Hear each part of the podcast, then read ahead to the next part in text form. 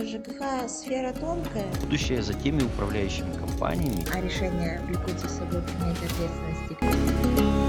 Сегодня в очередном выпуске подкаста «Код ЖКХ» мы поговорим, как меняются управляющие компании в ходе реформы и есть ли у них будущее сегодня. И сегодня наши гости, как всегда, это Гульвира Абетова, это Виталий Пустовотенко и еще один наш гость – это Чингис Агипаров, консультант по вопросам строительства и ЖКХ и в том числе по управлению домом управляющей компании.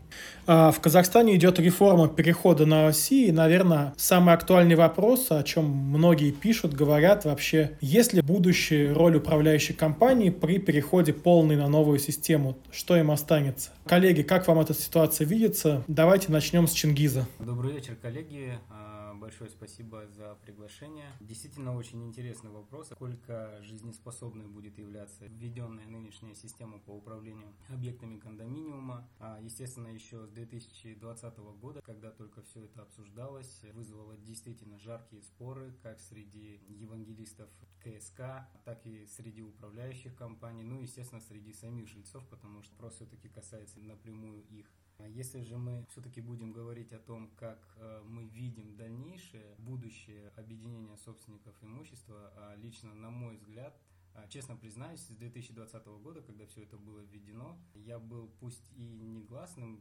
возможно, не самым идейным, но все же таким евангелистом развития, внедрения системы ОСИ, потому как я все-таки считаю, что это обязательная и необходимая система эволюции в управлении объектами кондоминиума, а, потому что, а, да, естественно, люди не совсем были к ней готовы, а, не совсем были, возможно, готовы в том числе и уполномоченные государственные органы, однако, как мне кажется, как мне видится, и самое главное, что мы можем видеть из практики, система в принципе работает, и я делаю прогнозы весьма оптимистического характера. Гульвира, а как вам кажется, вот э, с позиции собственников, что они ждут, э, что ждет управляющая компания? Рассчитывают ли они на то, что их полностью не станет, или все-таки они будут нужны? Интересный вопрос, в целом интересная тема, потому что сейчас э, жизнь в ЖКХ поделилась на до и после. Объясню почему. Есть группа лиц, которые рады, что пришли к управлению. Это, как правило, взрослые, осознанные люди, психологически устойчивые к разным потрясениям, в том числе и к каким-то эмоциональным выплескам со стороны своих же соседей. Да? С ними ничего не происходит, они воспринимают эту должность как работу, относятся к ней как к работе. Есть другая группа лиц, которая переоценила свои возможности, придя на пост председателя ОСИ, и оказалась не готовой ругаться со своими соседями, подавать на них в суд, взыскивать долги, а, судиться с застройщиками, ходить на совещания в государственные органы, принимать участие в общегородских мероприятиях и в целом посчитали себя, что они ну, не настолько да, открыты и хотят 24 на 7 общаться с, с миром, с людьми, с бесконечными жалобами и обращениями. И теперь единственный выход для такой категории лиц – это наличие рядом менеджера по управлению жилыми зданиями, либо, как мы привыкли, управляющая компания, которая возьмет на себя все те организационные моменты и обязательства, административные вопросы, и возьмет на себя заключение э, договоров с сервисными службами, организациями, в большой степени заберет на себя всю ответственность по растрате средств, оставив э, для председателя председателю оси небольшой пласт работы. Это сходил в банк, либо даже онлайн сейчас это можно сделать. А, заактировал а, полученные услуги, перевел деньги. И сотую форму раз в год показал, и все. Да? Поэтому и председатели ОСИ есть, э, через которых есть будущее. И, скорее всего, они в будущем хорошие менеджеры и управляющие компании. Вывод делаю следующий за управлением профессиональным и качественным жилых объектов в целом будущее. А ОСИ – это переходный период, который призывает всех к ответственности, показывает процессы, показывает элементы управления и дает людям возможность определиться, вы сами будете следить за всем или вы прибегнете к профессиональным управляющим компаниям. Виталий, а вот с позиции цифровизации, как вам кажется, могут ли в текущей ситуации управляющие компании помочь адаптироваться какие-то, может быть, цифровые механизмы и переход больше там в цифру, в digital? Куда-то в эту сферу. Да, действительно, сейчас цифра она зашла во многие сферы, в том числе и задела да, нашу отрасль, или активно внедряется э, в ЖКХ. Сейчас э, самый главный акцент конкурентоспособными будут те управляющие компании, которые оптимизируют свои процессы, сделают их более дешевыми, более доступными или, скажем, качественными. Здесь цифра очень сильно может помочь, потому что скорость реагирования на заявку, да, а робот-диспетчер, который точно знает, что если у вас там пришла заявка, связанная с проблемой по воде, значит, она должна быть отписана сантехнику, минуя классического диспетчера. А робот э, или там искусственный интеллект может а, определить э, степень проблемы, где-то определять срочность либо несрочность, то есть исходя из той базы, которая со временем накапливается. То есть система обучается. И в этой части будущее за теми управляющими компаниями или сервисными компаниями, да, в целом, которые обеспечат э, сквозь призму цифровизации вот, вот это все удобство. Сейчас уже запрос идет на это. Знаете, напоминает немножко, как в свое время появлялся интернет. Он нес затраты, но, скажем, отсутствие его сразу откидывало назад. Вот здесь с точки зрения цифровизации мы где-то видим такое направление такое развитие. Да, а, Чингис, а насколько вообще управляющие компании ко всему этому готовы? Ну, потому что они работали, получали деньги, зарабатывали, как-то существовали. Насколько для них вот текущая реформа является вообще стрессом и насколько они готовы меняться сейчас? В свое время я также был сотрудником а, управляющих компаний, именно по управлению объектом кондоминиума, поэтому честно могу сказать, первая половина 2020 года, она повинна во многих седых волосах, наверное, не только моей головы, но и большинства сотрудников управляющих компаний, потому как, естественно, никто ничего не понимал, что нужно делать, как нужно двигаться, что это такое, с чем его едят, и самое главное, что нам теперь делать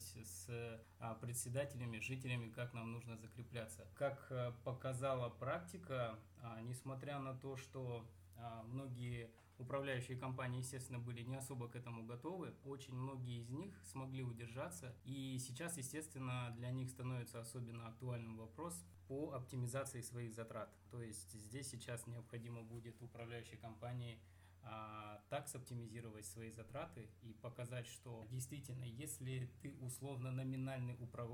председатель в своем доме, и ты не хочешь всем этим заниматься, все этой бумажной волокитой, отвечать на сотни входящих э, сообщений, звонков, а выслушивать э, тысячу замечаний и предложений от жителей своего дома, то, естественно, еще, наверное, пригласить к этому а, специалистов соответствующей управляющей компании. И поэтому многие из них сейчас делают заточку на такого профессионального менеджера, который стоит во главе каждого дома, условно управляющий в доме был человеком как э, такое переходящее звено между жителями и управляющей компанией, а на самом деле все, все управление и решение всех вопросов брала на себя непосредственное руководство управляющей компании, то сейчас делается заточка на профессиональных э, менеджерах на местах.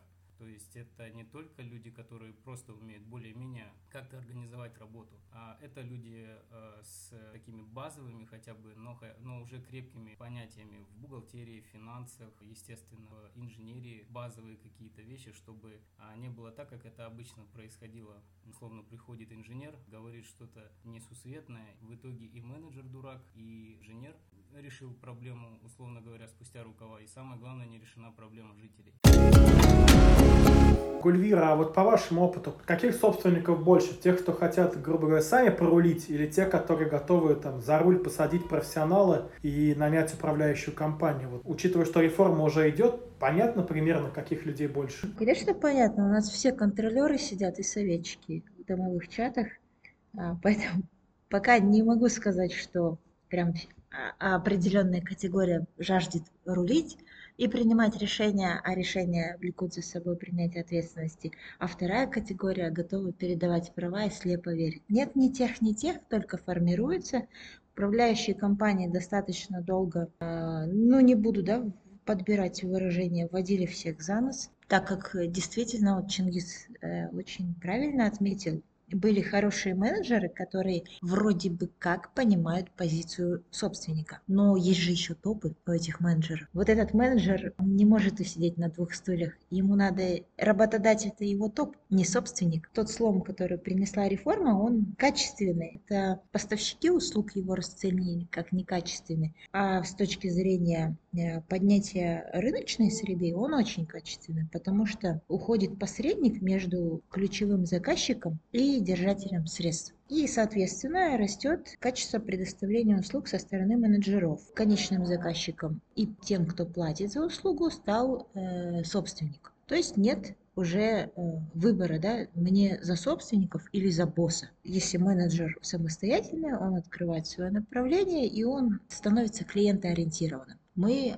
получаем фактор повышения клиентоориентированности, сервис ориентированного подхода. И еще один такой э, очень важный момент. У нас, э, как правило, раньше, особенно это касалось больших э, компаний по управлению, у которых очень много домов, сама-то потребность собственника не доходила до руководителей. Может, руководители и не против-то помогать. Ну, к ним запрос от собственника приходит в несколько искаженном формате и глазами, ну, не всегда компетентного менеджера. Плюс он еще туда добавит свой менеджеровский эмоциональный окрас да, и собственник ну, в таком цвете представляется просто ужасным, что топ управляющей компании не хотел помогать, портрет ну, такой некомплементарный был создан. Вопрос, э, наверное, к Чингизу, поскольку у него из всех нас самый большой опыт и управления многоквартирными жилыми домами, и ведения э, структуры в целом управляющей компании. У меня вот такой вопрос. Ну что там такого секретного в этих финансовых операциях, до которых до реформы никого никогда не допускали? Вот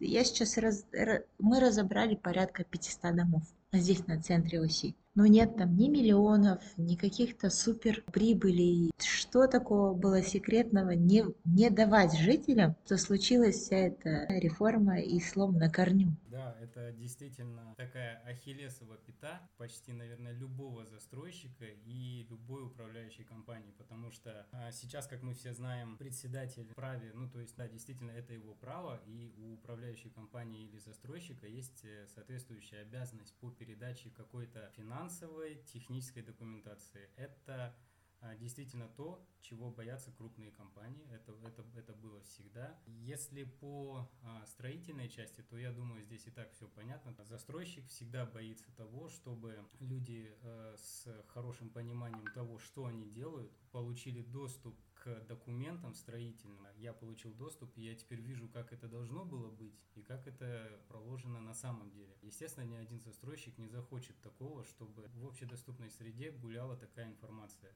это, ну, я думаю, так понятно, это смерти подобно. Никто из них не хочет с этим связываться. Относительно же финансовой документации, вот здесь э, для меня, честно говоря, для самого, тоже остается большим вопросом. Может быть, это какой-то э, пережиток, э, не особо застал, честно говоря, советские времена, и мне э, тяжело об этом говорить, но я просто никак не могу по-другому как-то объяснить. Может быть, вот сформированная модель поведения о том, что мы не хотим почему-то показывать финансовые документы. Я в 90% случаев перед передачей и изучением всех финансовых документов, с которыми э, я сталкивался в, во время работы в управляющей компании, я сам не находил в них ничего страшного. Да, где-то было такое, что условно бухгалтерия или, или э, ответственный финансист где-то а, не посадили определенную сумму. А, опять же, э, я думаю, ни для кого это не секрет, а что и КСК, и управляющие компании до того, как все это обрело вид в форме оси, очень часто закидывали все деньги, ну, скажем так, в общий котел. Если сейчас у каждого дома свой отдельный счет, то раньше это было немного не так. Э, вся управляющая компания заведует условно сотни домов, и э, хоть и законом было всегда предусмотрено о том, что должен быть э, соответствующий счет, естественно, не всегда, не всеми КСК и управляющими компаниями это соблюдалось. Вот этот момент, он всегда был очень больным для управляющих компаний. И лично для нас также были некоторые прецеденты, когда, словно траты одного дома, они по какой-то ошибке отражались в затратах другого дома. В связи с этим, конечно, никто не хотел показывать такую информацию жителям. Да, Виталий, мне кажется, что как раз, в принципе, цифровизация тут способна вот эти проблемы решить. То есть наверняка можно в онлайне сейчас разнести и сделать форму отчетности, которая позволит каждому дому видеть, за что платит управляющая компания применительно к их дому. То есть как это можно сейчас реализовать? А, цифровизация а, цифровизация действительно помогает это все решить. И это делается очень все просто, легко, потому что приходят деньги, есть статьи расходов, там счет-фактура, акты.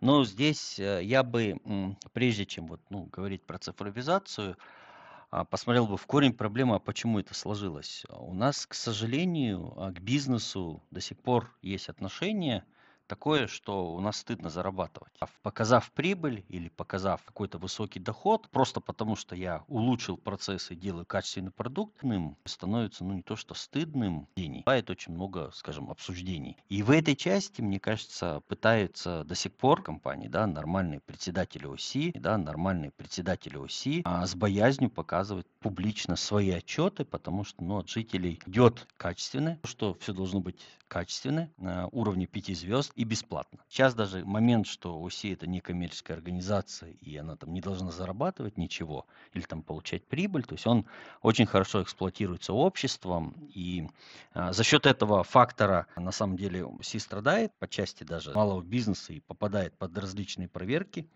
А, в отличие от того, что ну, малый бизнес э, сейчас освобожден, да, и там продлевается мораторий. Освобожден, да, и там продлевается мораторий. Теперь, если а, говорить про а, дальнейшую ситуацию с цифровизацией, то все просто. Есть категоризация затрат определенные, есть категоризация поступлений. Дом может зарабатывать не на многих услугах, это там текущее содержание, а дома это второй счет, это взнос на капитальный ремонт и какие-то доходы от сдачи в аренду крыши, сдачи в аренду стен, допустим, там для билбордов, для баннеров, для каких-то вещей и сдачи помещений. Может быть, какие-то еще маленькие статьи появляются. То есть все это стандартизируется, все легко считается, все можно сравнивать, визуализировать, глубоко провалиться, но по первой причине, готовы ли все в таком виде вести учет, готовы ли к такой отчетности, ну, здесь все-таки есть, присутствует такой некий психологический барьер. Информация все равно агрегируется и показывается, скажем, не в очень удобно читаемой форме.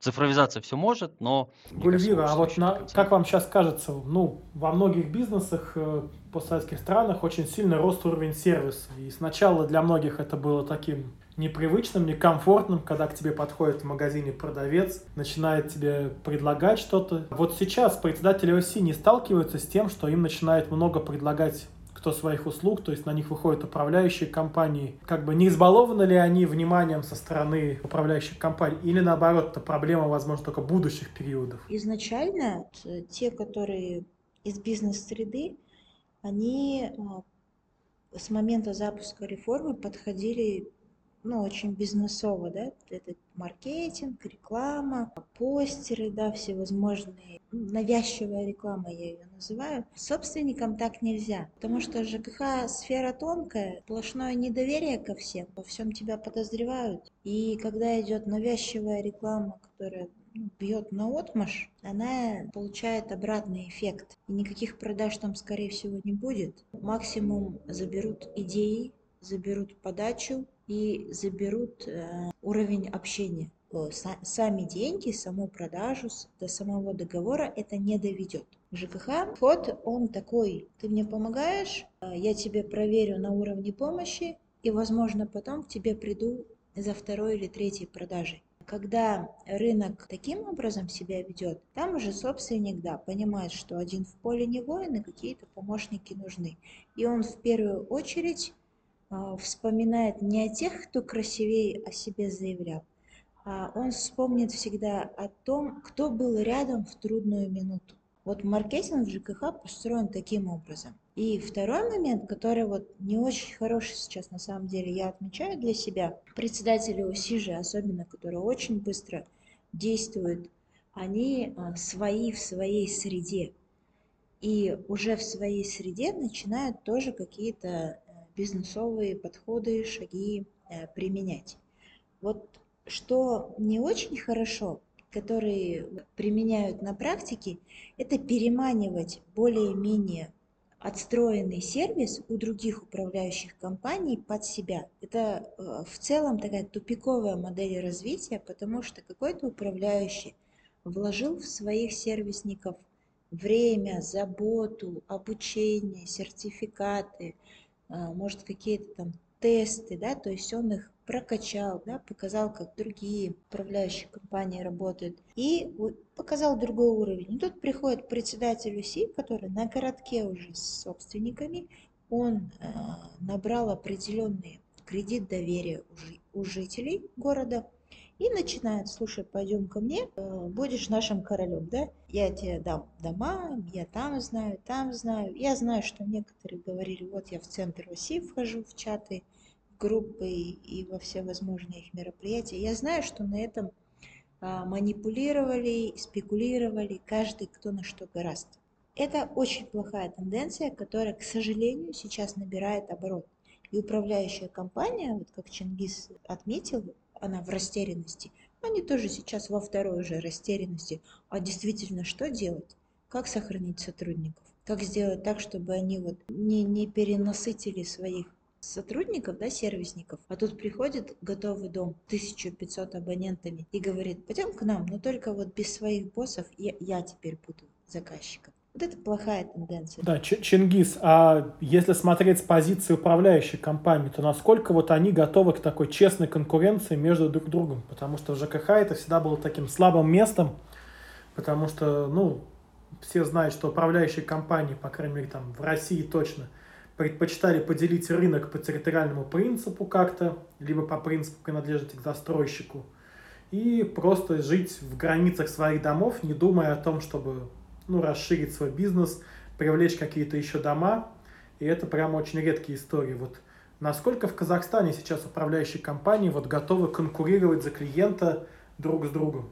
Касательно нашего сейчас обсуждаемого вопроса по тому, как идет же все-таки конкуренция, введение ОСИ и я считаю, что вот после введения ОСИ именно институт э, профессиональных управляющих компаний, он э, переживает, я бы даже сказал, наверное, второе рождение сейчас, с 2020 года, когда управляющие компании поняли, что дальше так играть уже не пойдет однозначно, и если ты не будешь повышать свой уровень, ты завтра просто останешься без своих домов. И э, я лично сталкивался не один раз с такими э, случаями, когда управляющая, то есть э, э ОСИ регистрируется, э, председатель, естественно, при регистрации указывает свои контактные данные, и как при регистрации ИП или ТО, если, э, я думаю, многие с этим сталкивались, после того, как информация о том, что вы зарегистрировались в качестве ИП или ТО, а, поступает в базу данных, вам сразу на перебой начинают звонить банки а с предложением «А возьмите наш счет, а возьмите у нас, э, откройте счет, мы будем его вам вести на самых лучших условиях». Так вот сейчас э, есть, я знаю лично несколько управляющих компаний, которые э, примерно по такой же схеме работают. И как показывает практика, э, она довольно эффективна. А многие э, объединения собственников имущества, они же а формируется по какому принципу? Ну, сказали сделать, я и пошел сделал. Председатель, которого избрали, разбирается, не разбирается, да бог с ним, нам главное УСИ зарегистрировать. А, после этого а, вдруг появляется вот как свет в конце туннеля, управляющая компания сама позвонила, сама представилась, говорит, давайте мы придем, проведем вам условно какую-то демонстрацию своих способностей. И э, очень часто такие управляющие компании потом заседают в этих домах. Поэтому, а, если мы говорим вот именно о поймать уси на лету, то сейчас, я думаю, такая практика довольно распространена. А, относительно же того, насколько это эффективно в долгосрочной перспективе, это уже хороший вопрос, потому что а, по истечении условно года-двух лет председатель ОСИ, естественно, он живет не в безвакуумной какой-то среде, он общается с другими председателями ОСИ, он видит условно, как работают другие управляющие компании, он уже умеет это, может это сопоставить и э, приходит с какими-то разумными, логичными вопросами к этой компании, которая его поймала когда-то, когда он был еще совсем так а, слеп и глух. По а, уже профессиональному же управлению, я думаю, а, в какой-то мере я с вами соглашусь относительно а, такого джентльменского соглашения – между э, застройщиками о том, что дома, а, условно построенные группой э, А, они не могут обслуживаться э, управляющими компаниями группы Б. Возможно, даже по какому-то территориальному признаку. Но сейчас, в связи с тем, что все-таки гораздо большую независимость получили все дома, ну, соблюдение вот этого джентльменского соглашения, оно становится все более и более слабым и шатким. И как это будет выглядеть уже условно по истечении двух-трех лет, сейчас пока сложно сказать.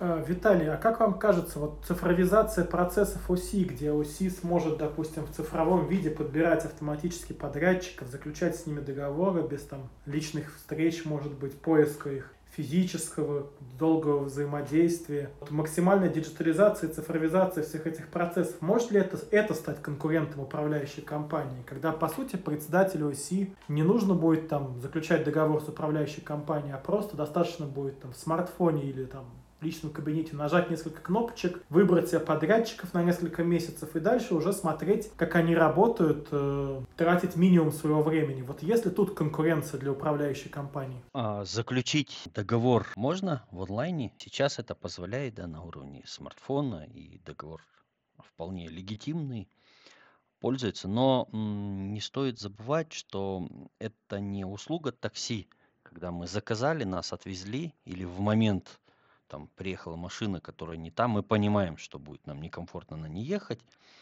а, выбрать управляющую компанию и дальше с ней работать, особенно там по какому-то профилю, довольно сложно. То есть все-таки рынок должен сформироваться, а рынок сейчас формируется, появляются вот эти управляющие компании, профессиональные.